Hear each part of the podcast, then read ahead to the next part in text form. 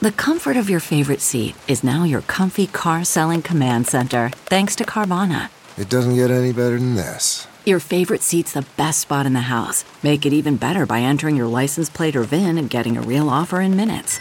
There really is no place like home. And speaking of home, Carvana will pick up your car from yours after you finalize your offer. Visit Carvana.com or download the app and sell your car from your comfy place.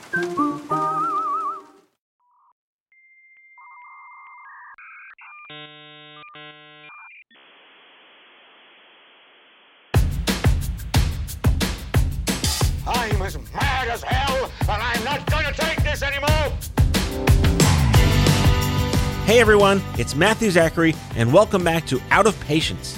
What was once a show is now a party right here on the same feed you already subscribed to. Why? Because I'm now the ringleader of a whole new cast of senior correspondents with segments featuring opinion pieces, rants, and the latest news about the shit show that is our fabulous healthcare system. The only thing that hasn't changed is our mission to make healthcare suck less for everyone. Let's get started.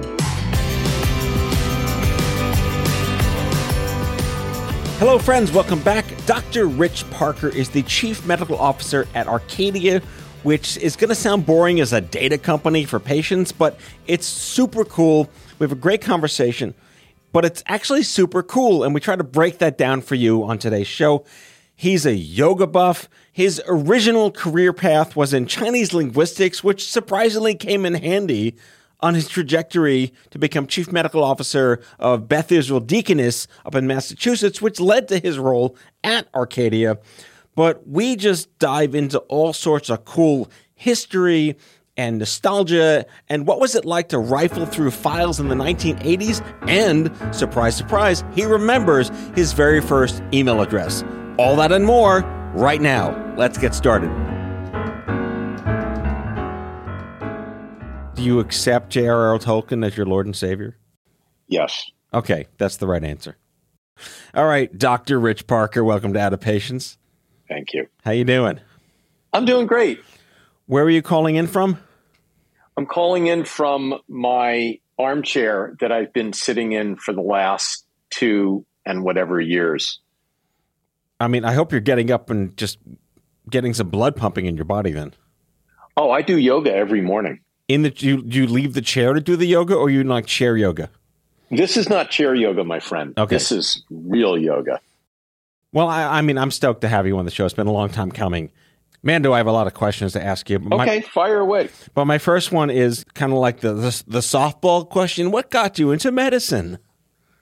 Well, that's actually an interesting question because I didn't start there. I started in college as a Chinese language major, having spent a year in Thailand in high school. And then I was being a summer camp counselor after college, not knowing what I was going to do. And this little light went on that I did want to become a doctor. And I was really inspired by the camp nurse and doctor who were wonderful people. And that's what got me started all those years ago. I went to summer camp too, all throughout the 80s, and we had the infirmary.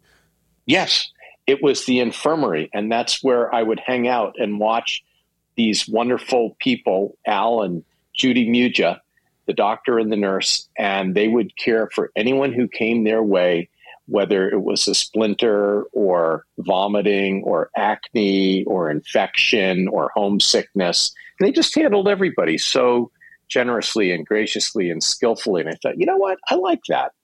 That was my beginning. I mean, everyone dreaded the. Inf- By the way, the word infirmary alone here in 2022 just sounds like so wrong to call it an infirmary. Well, it's for the infirm. Yes. So my fellow bunkmates, we're all terrified of the infirmary because we mostly went there for like when we scraped our knee, because you know uh, things weren't padded with styrofoam like they are today in our parks and playgrounds. And our biggest fear was I forget the name of it. There was like an alcohol spray they put on your your your knee your scraped knees. Do you remember what that was called? Yeah, well, if you're old enough, it was merthiolate. It was Yes. that purple solution that Yes. stung like hell and was probably really bad for you. If only the thalidomide of, of knee scrapes. Yeah, right, right. Yeah, My goodness. Yeah, so that's exciting. The infirmary inspired you to go into medicine. yep. Where did you practice? What, what residency, internship? What did you? What was that like? Sure. Well, first I went to med school, so I would hope was so. two- yeah, I was two years at Dartmouth and two years at Brown for med school, and then I did my residency at the New England Deaconess Hospital in Boston for three years, uh, which was a great experience. And then the chief of medicine there, Dr. Moellering, offered me a job, and I stayed for the next 30 years. Oh, only thirty years. Yeah, I have a little problem with job longevity. So, That's commitment. Thirty years. Wow. yeah, 1985 to 2015. You're like uh, uh, uh, the sports almanac of medicine history. Well, there are others with longer tenures than I, but these days, 30 years is pretty good. I mean, my God, the progress that we could point to. I always like to say that today we have much better problems to have than kind of just dying of stuff back in the day. Well, truth be told, when I started in 1985, it was really the beginning of the AIDS epidemic. And our hospital, New England Deaconess Hospital in Boston, was the center in Boston for the AIDS epidemic. So I learned a lot fast about AIDS um, starting in 1985. And that experience, of course, is very interesting historically now to look back on, given what we've just been through the last three years. Oh, of course. And I, I've always been inspired by the people that started ACT UP because it was really, I mean, I'm a history buff, and we, we did a documentary last year about the history of advocacy in healthcare.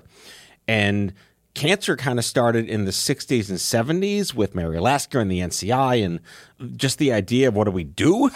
like, can we stop dying of everything? And HIV sprung out, and a lot of the people that started ACT UP were inspired by the people that fought for something like the American Disabilities Act. so it's possible if you rally the right angry people, you can actually move the needle. You shouldn't have to go to those extremes to do it. But if they didn't do it, it wouldn't happen. Correct. So let's stay in our DeLorean. As an aging Gen Xer myself, I like to remind people that there didn't used to be an internet. And things were very different in medicine. I was diagnosed in 96, I think, when I had AOL floppy disks. And access to anything, awareness of anything, there was no data. There was like hope and pray and chaos. There was data, but it was scattered, siloed, minimal. Now we have a lot of data. Sometimes we have too much data, but I think we're getting a little smarter about aggregating data in useful ways, frankly, to move science forward a little bit faster than the gold standard, which is, as you know, the randomized controlled trials. So we could talk about that if you like. But yeah, I think the data is better now. Do you remember the first time anything internety showed up in your practice? Well, I, I really have a comical story about that because our hospital was one of the first to get an electronic medical record. So when I started practicing medicine after residency in 1988, there, there were no electronic medical records. We had paper charts. We hand wrote everything. That's the way it was. And then one day, something called a PC appeared on my desk. I'm sorry, was- a what? Is that an acronym I should be aware of? Yeah, it stands for politically correct. and it was on my desk, and I was told that I was to turn it on and learn about it. And I scoffed, and being the Luddite that I was, I said, Well, I, I don't really have any need for that. And my wife used to bring flowers in every Monday for my office, and I had flowers sitting on top of that little computer for better part of a year. And finally, someone came down and said, You have to turn that thing on there are a lot of very important messages there for you. And so finally, someone taught me how to turn it on and get my email messages and get into the electronic record. And there were several hundred messages that I had missed, of course. And so that was the beginning. So, do you remember your first email address? Yes, it was R. Parker at bidmc.harvard.edu. All right, I want to remind my listeners that getting an email address in the 1980s or 90s that it was actually your name and not a string of numbers was a bit of a privilege. Right. My first email address when I started at Binghamton in 1992 was bb07840 at binghamton.edu. Like Yeah, I wasn't even a person. Yeah. Yeah. Oh my God. Yeah. So you went from having the greatest paperweight on earth to, to realizing you had a thousand emails to read. And the funny thing is, I started really as an anti EMR person because I was used to my paper chart. I liked it. I knew how to do it. And then I obviously, as you know, became chief medical officer for Arcadia, which is a healthcare tech company. So I think I've come a long way. It did take me a few decades, but I did make the transition from a paper and pen doctor to we've got to have the data. Everyone's got to have the EMR. We've got to get this so everyone can use it in an interoperable way. So that's been my little journey with data. You may quite possibly be the first guest I've had on this show or any of the shows I've done since 2007 that came from a pedagogical background in Chinese linguistics. Is that what you said? Chinese language and history, correct. Right. And now you practice medicine. Has that come in handy in any way? Like what would you learned about that? Understanding that there's a world outside America? Yeah, the fun is that I still see patients today. I work at our local hospice on weekends. And whenever I have a Chinese speaking person, I do speak a little Chinese with them and they really love it. So, for doctors, whenever we're able to speak to a patient in their native language, they really appreciate it. That's got to be like the coolest surprise ever. Yeah, it's fun. I say, Fei Tang Hao, Some Yang. So, your Chinese speaking listeners will know what I'm talking about. I know you don't.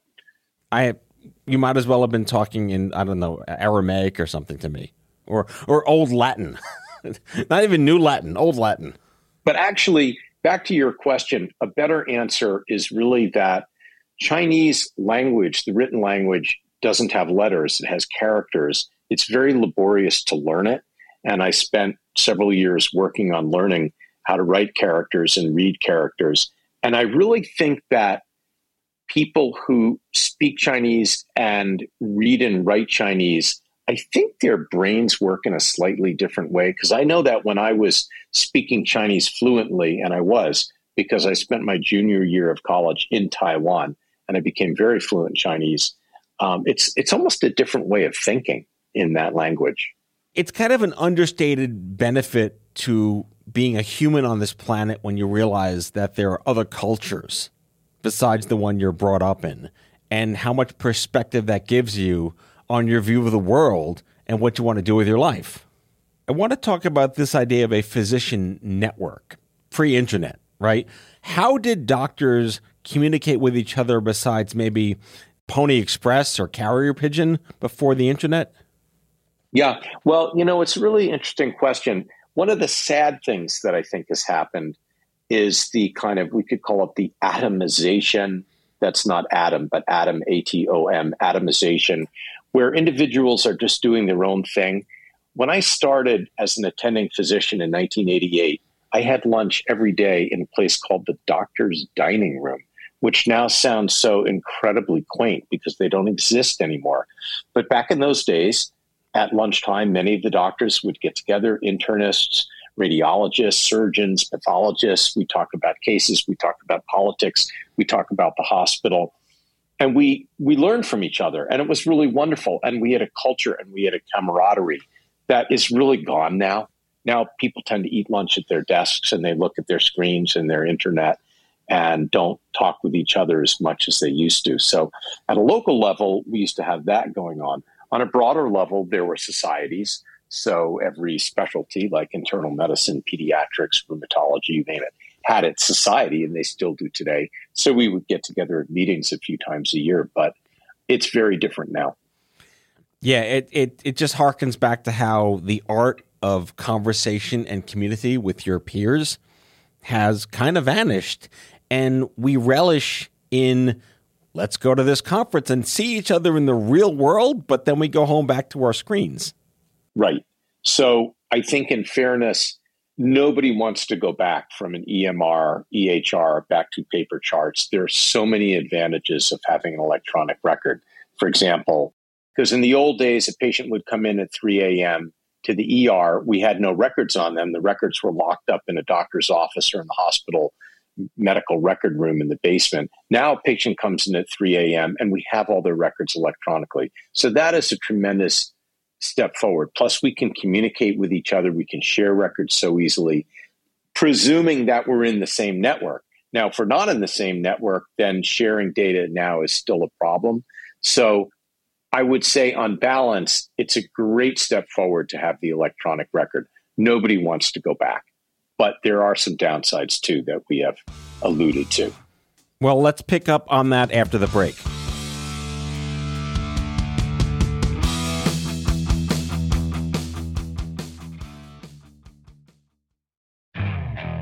Okay, picture this. It's Friday afternoon when a thought hits you. I can spend another weekend doing the same old whatever, or I can hop into my all new Hyundai Santa Fe and hit the road. With available HTRAC, all wheel drive, and three row seating, my whole family can head deep into the wild. Conquer the weekend in the all new Hyundai Santa Fe. Visit HyundaiUSA.com or call 562 for more details. Hyundai, there's joy in every journey. CarMax is putting peace of mind back in car shopping by putting you in the driver's seat to find a ride that's right for you. Because at CarMax, we believe you shouldn't just settle for a car, you should love your car. That's why every car we sell is CarMax certified quality so you can be sure with upfront pricing that's the same for every customer. So don't settle. Find love at first drive and start shopping now at CarMax.com. CarMax, the way car buying should be. Okay, picture this. It's Friday afternoon when a thought hits you. I can spend another weekend doing the same old whatever, or I can hop into my all new Hyundai Santa Fe and hit the road. With available HTRAC, all wheel drive, and three row seating, my whole family can head deep into the wild. Conquer the weekend in the all new Hyundai Santa Fe. Visit HyundaiUSA.com or call 562 for more details. Hyundai, there's joy in every journey.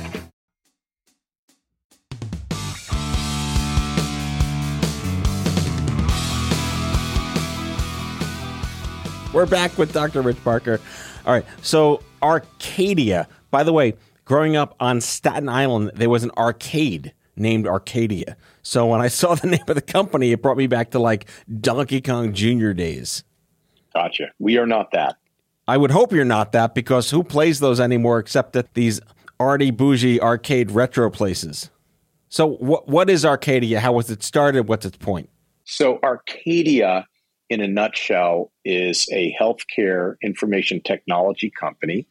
And we do two main things. Number one, we aggregate large amounts of medical related information. We aggregate electronic medical record data every night. We take claims data from insurers like Medicare, Medicaid, commercial insurers like Blue Cross, Aetna, Anthem, you name it. So for a healthcare organization, a big organization, let's say an accountable care organization, like my former employer, Beth Israel, now Beth Israel Lahey, we aggregated all their data because the data is coming in from all these disparate sources that is not interoperable.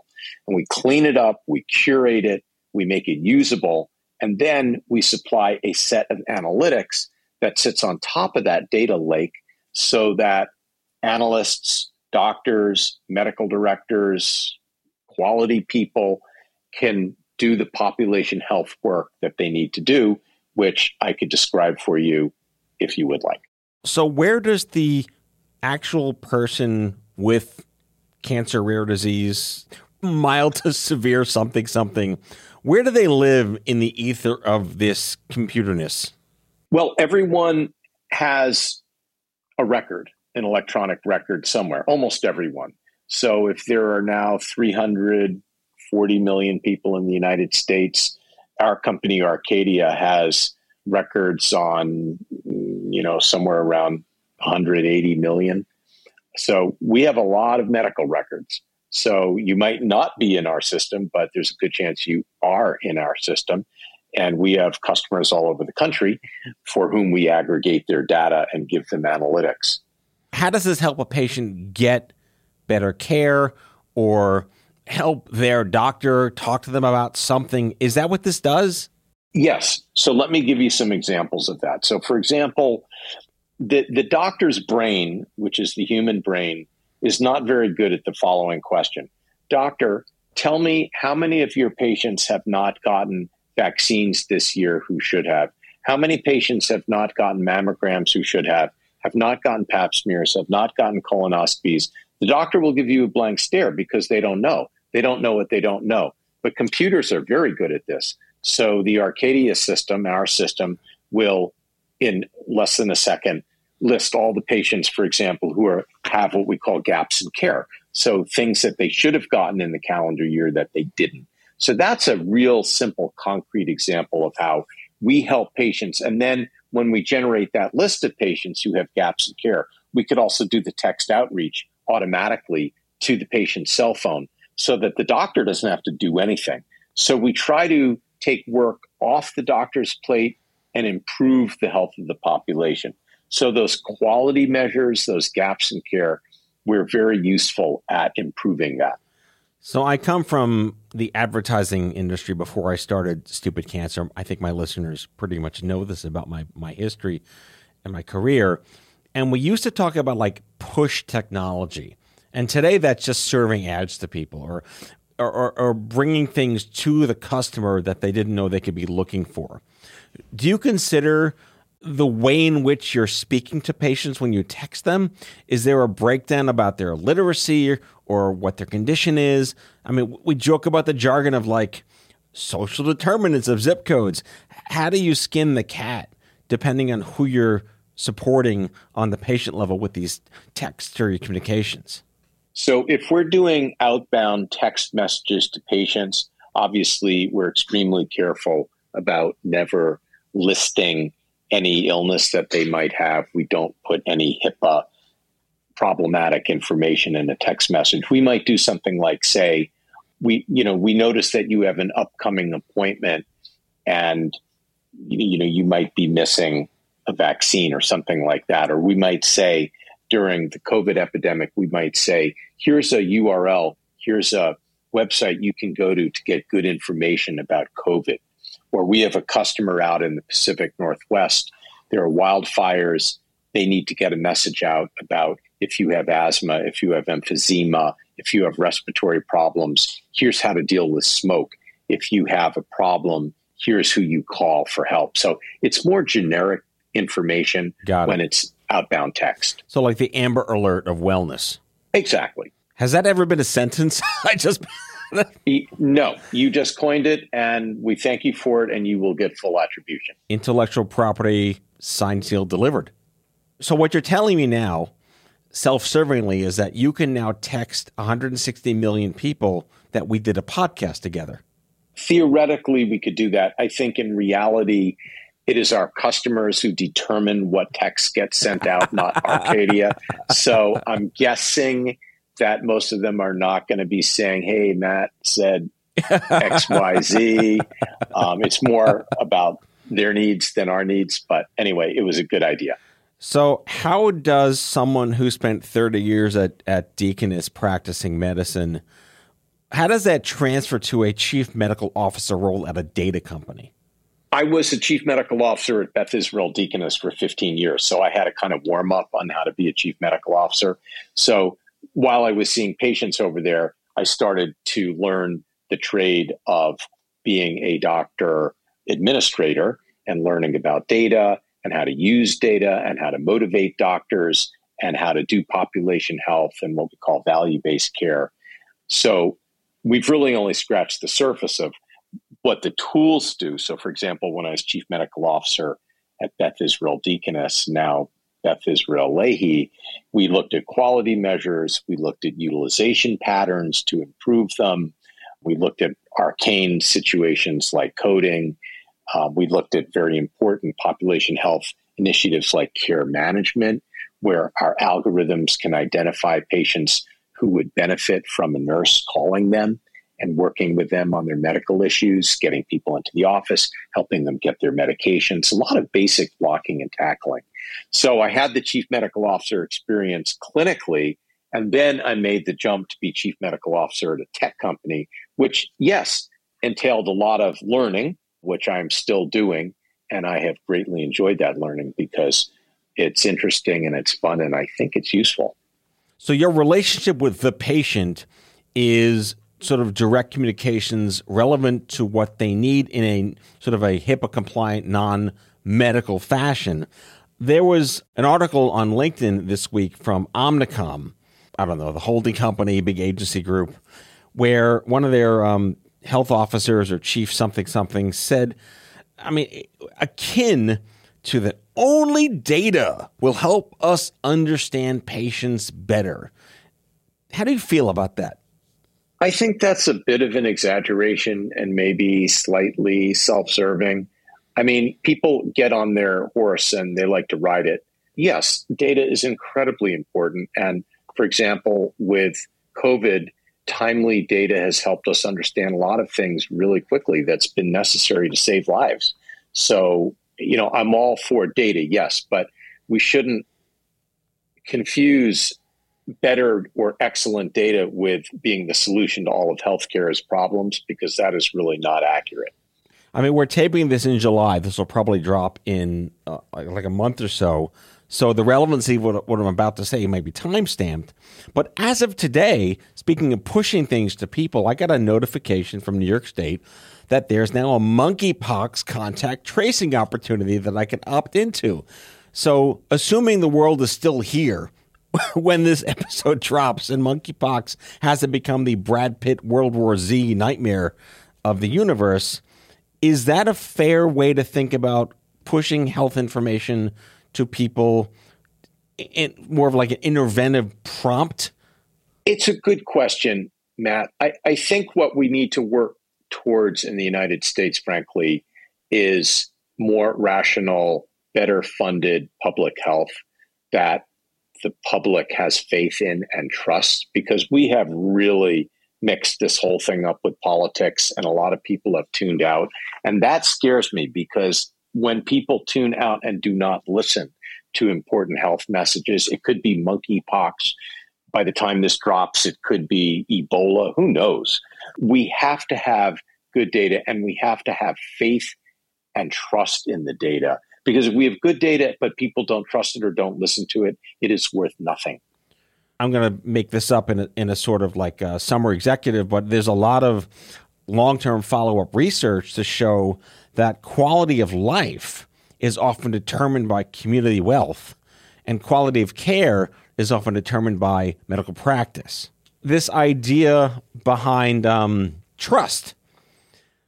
If there's a yeah. distrust of the system, you know, there's less distrust of peer to peer conversations. And I think we could both agree that the way in which the system talks to patients is a little academic, you know, a little, um, you know, a little hoity toity and a little protected by attorneys.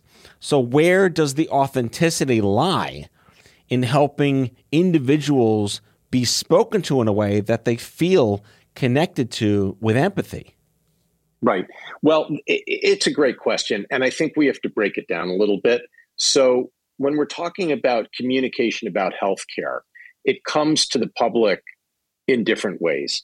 From the top, it comes from the federal government, it comes from the CDC, the Center for Disease Control, and then it comes from state. From the state level, every state has health departments, and the state puts out its information, and then bring it down a level. Towns and counties have uh, boards of health that put information out on websites and then bring it down a further level. Hopefully, everyone has a doctor. Not everybody, but I want everyone to have a doctor. And hopefully, their doctor is presenting health information to them in a way that they believe and trust. And of course, we were talking early about Arcadia, which works with our large customers mostly to get help get information out to patients. So I think at all of those levels, from the federal all the way down to the doctor's office, there's room for improvement. Is there a quick like success story you can close us out with? You mentioned prompting people like, "Hey, you didn't get your vaccination yet."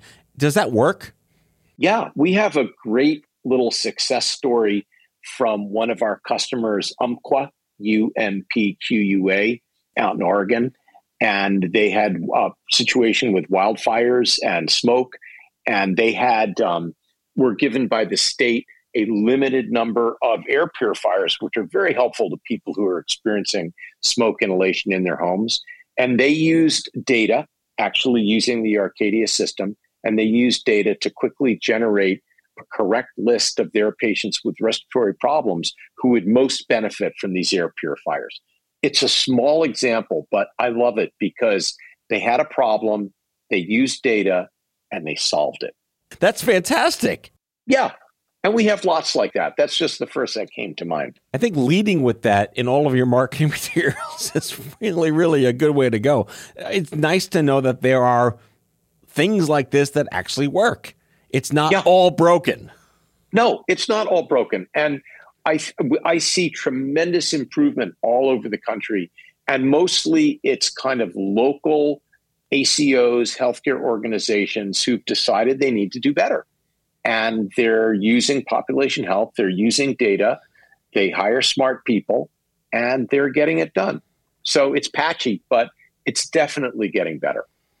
Dr. Rich Parker is the Chief Medical Officer of Arcadia and a survivor of summer camp infirmaries. Thank you so much for coming on Out of Patients. I hope to see you in real life soon. Thanks, Matt. Really appreciate it. Take good care.